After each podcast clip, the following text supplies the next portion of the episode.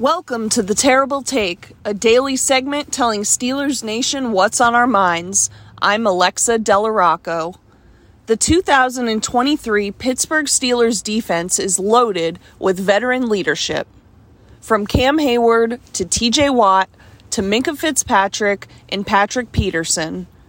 I have no doubts at all that the Steelers defense has veteran players to turn to for leadership in critical situations like third down, red zone, and the fourth quarter.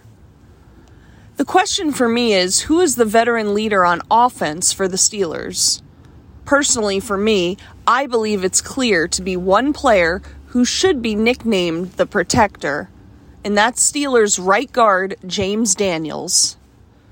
Per Pro Football Focus, Daniels played the sixth most snaps in the NFL at guard in 2022, 1,160 snaps total, and allowed an astonishing zero sacks.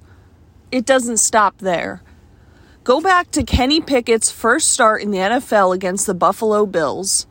Late in the third quarter, Pickett scrambled for a first down and took a vicious hit by Buffalo Bills safety Damar Hamlin. Who was the first player to rush to Kenny Pickett's defense along the Bills sideline? James Daniels threw Damar Hamlin to the ground in defense of his quarterback.